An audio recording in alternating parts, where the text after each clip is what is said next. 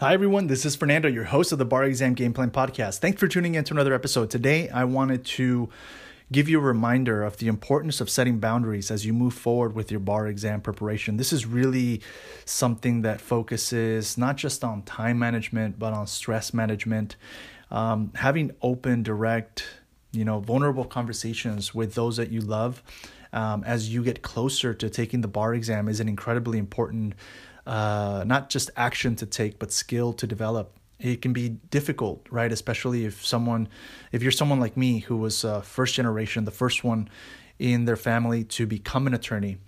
Um, I had to have some very difficult conversations with my parents, you know, who uh, worked low wage jobs and coming from, uh, you know, an immigrant background, it, it wasn't easy to let them know that even though I was going to be, because I went back home to study for the bar exam um, my second time around, and I let them know, you know, even though I'm here, I'm not going to be here. And that was hard. It was, you know, one of the more difficult things that I had to do after I made the decision to take the bar exam again because um, they just you know, they didn't fully understand what I was getting myself into or what I had already gotten myself into. You know, three years of law school, one failed bar exam, and then now I had to do it all over again.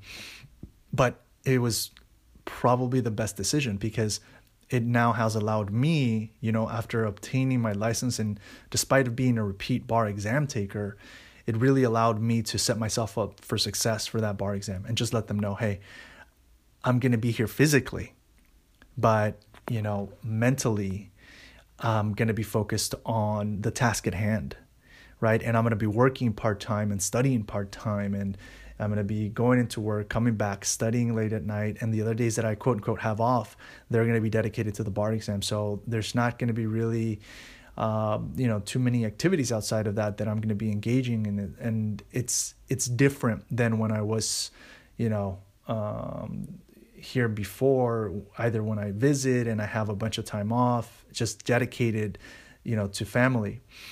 Um, but when you do that and you set those boundaries, even with loved ones, which I feel you can do that with friends, and it's a little bit easier, especially if it's you know genuine friends that care about you and that know what you're working toward and how important it is to you, right?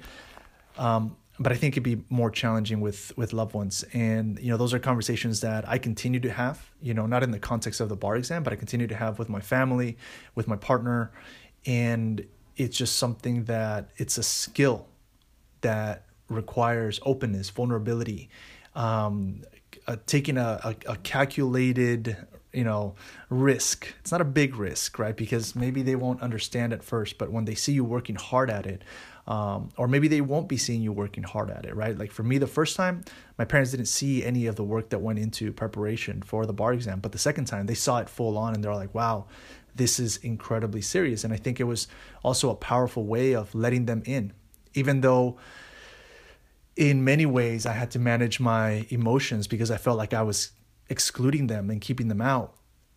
In its own way, I, I let them in by them seeing how I was studying hard every single day, right, to move toward my goal. So, anyhow, just a quick reminder whatever you need to do from your end to set those boundaries as you approach the bar exam, definitely plan it out and execute on it. All right, as always, great success and good luck. Take care.